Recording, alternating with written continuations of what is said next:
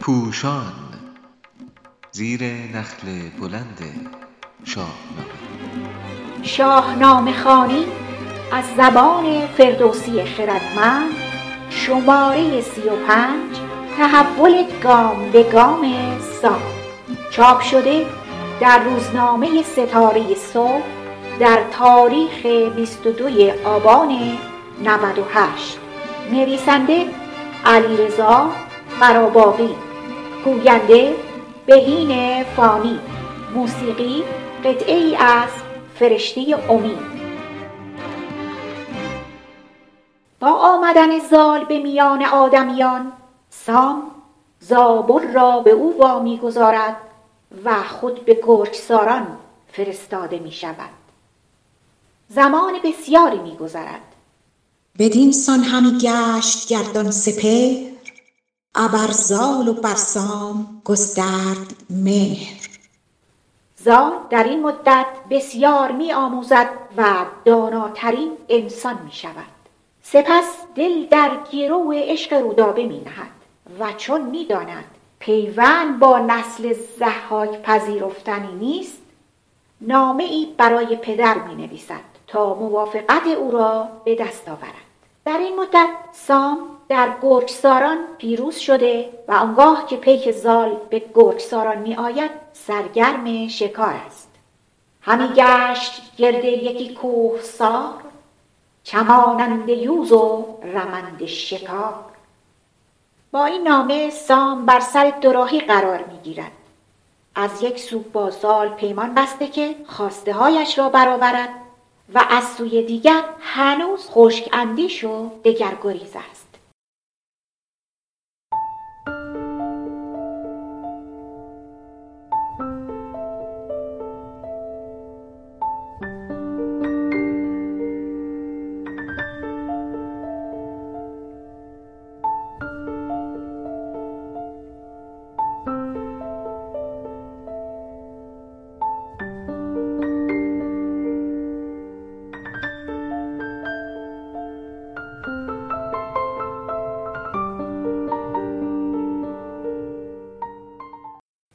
پندار زال را بدگهر و مرغ پرورده و رودابه را دیوزاده می دانند.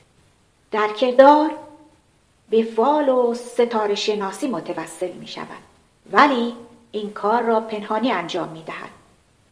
سناریو نویس توانمند شاهنامه فرستاده را پس از دادن نامه از صحنه بیرون می‌برد سپهدار بگشاد از آن نامه بند فرود آمد از تیغ کوه بلند و پس از پیشبینی ستاره شناسان دوباره او را به صحنه می آورد فرستاده زال را پیش خواند. ز هر گونه با او سخنها براند. در گفتار نیز سام از هر دری سخن می‌گوید تا فرستاده نفهمد که دو دل بوده و پاسخ را به نظر ستاره شناسان وابسته کرده است. سام بدون گفتن این حقیقت به فرستاده می‌گوید خواسته زال راهی نداشت ولی بر سر پیمانم هستم و با هیچ بهانه‌ای پیمان شکنی نمی کنم زیرا بیداد است.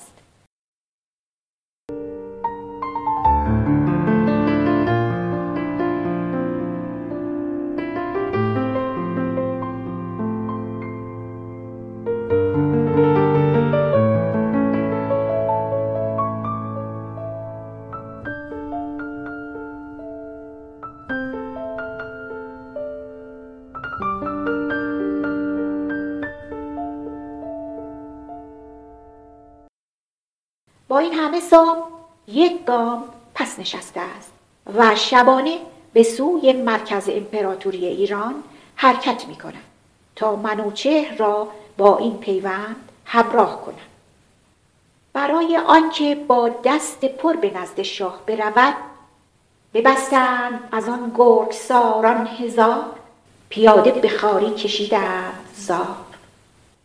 فردوسی بزرگ در یک بیت کوتاه سیستم خبری بسیار کارای منوچهر را نشان می‌دهد. پس آگاهی آمد به شاه بزرگ ز مهراب و دستان و سام سترگ. سام به شبگیر حرکت می کند ولی منوچهر آگاه می شود که سام برای پیش کشیدن موضوع ازدواج در راه است. یعنی پیام رسان منوچهر زودتر از سام می رسد Bye.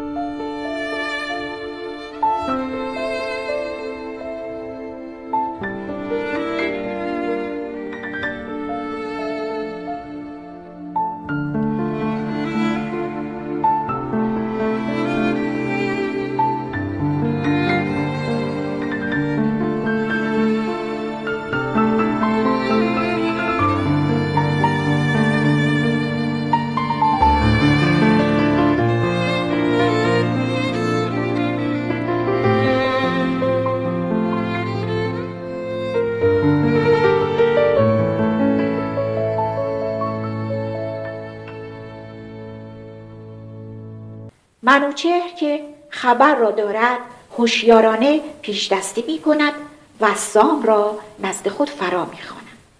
و از آن گرگ ساران جنگاوران و از آن نر دیوان مازندران بپرسید و بسیار تیمار خر سپهبد سخن یک به یک یاد کرد. سام می‌گوید با کسانی جنگیدم که از پهلوانان ایرانی دلاورتر بودند سپاهیانم از ترس رویشان زرد شده بود. ولی دشمنان با گرز یک زخم من و با یک ضربه از پای درآمدند منوچهر با سیستم خبرگیری خود بیگمان می‌دانسته است که کرکوک کیست و چگونه شکست خورده است. او تنها فرصتی به سام می دهد تا با خود ستایی ها امکان سخن گفتن از زناشویی زال و رودابه را نیابند و در چنان جایگاهی قرار بگیرد که درباره فرمان فردا چون و چرا نیابند. زیرا روز بعد مأموریت تازه‌ای به سام می‌دهد. به هندوستان آتش اندر فروز همه کاخ مهراب و کابل بسوز. سام پس از آن همه تعریف از پهلوانی خود نمی‌تواند از این مأموریت جنگی تازه شانه خالی کند.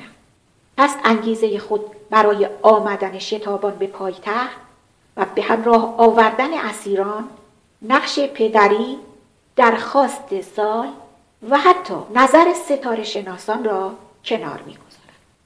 چنین داد پاسخ که ایدون کنم که کین از دل شاه بیرون کنم.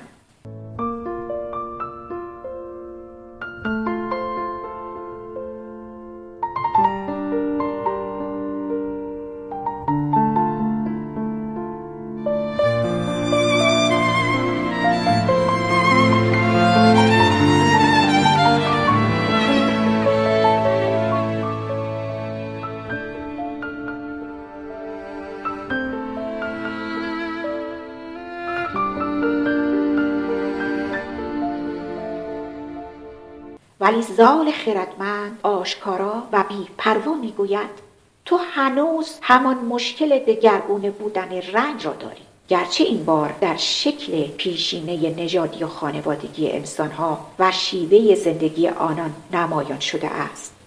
سام در برابر منطق و مهر فرزند بار دیگر یک گام عقب می نشیند و میپذیرد که در نامه به منوچهر رضایت او را برای ازدواج به دست آورد. تحول سام هنوز از دگرگونی فکری سرچشمه نمی‌گیرد. او تنها بر پایه مهر پدری و دلسوزی بشری با این پیوند همراه شده است و به منوچهر می نویسد کسی که پرورده مرغ باشد و سپس زیبارویی را در میان آدمیان ببیند جای شگفتی نیست اگر دیوانه گردد. کنون رنج مهرش به جایی رسید که بخشایش آرد هر آن کش بدید. سام هنوز دیدگاهش تغییر بنیادی نکرده است.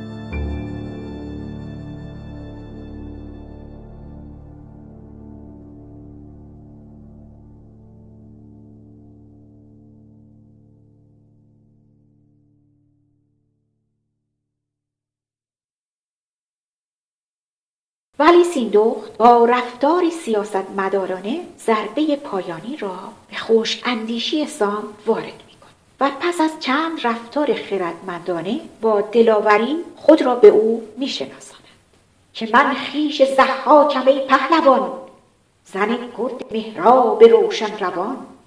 اینک زمانی است که سام متحول شده است و می‌گوید شما گرچه از گوهری دیگرید. همان تاج و اورنگ را در خورید. چنین است گیتی و زین ننگ نیست. ابا کردگار جهان جنگ نیست. او سرانجام تکسر را پذیرفته است. گرچه دیگر آنقدر زنده نمیماند تا ببیند پس از آمدن افراسیاب به ایران و به بند کشیده شدن شاه نوذر همین مهراب چه خدمت بزرگی به ایرانیان می کند و چگونه خردمندانه و پرتوان در برابر تورانیان می ایستد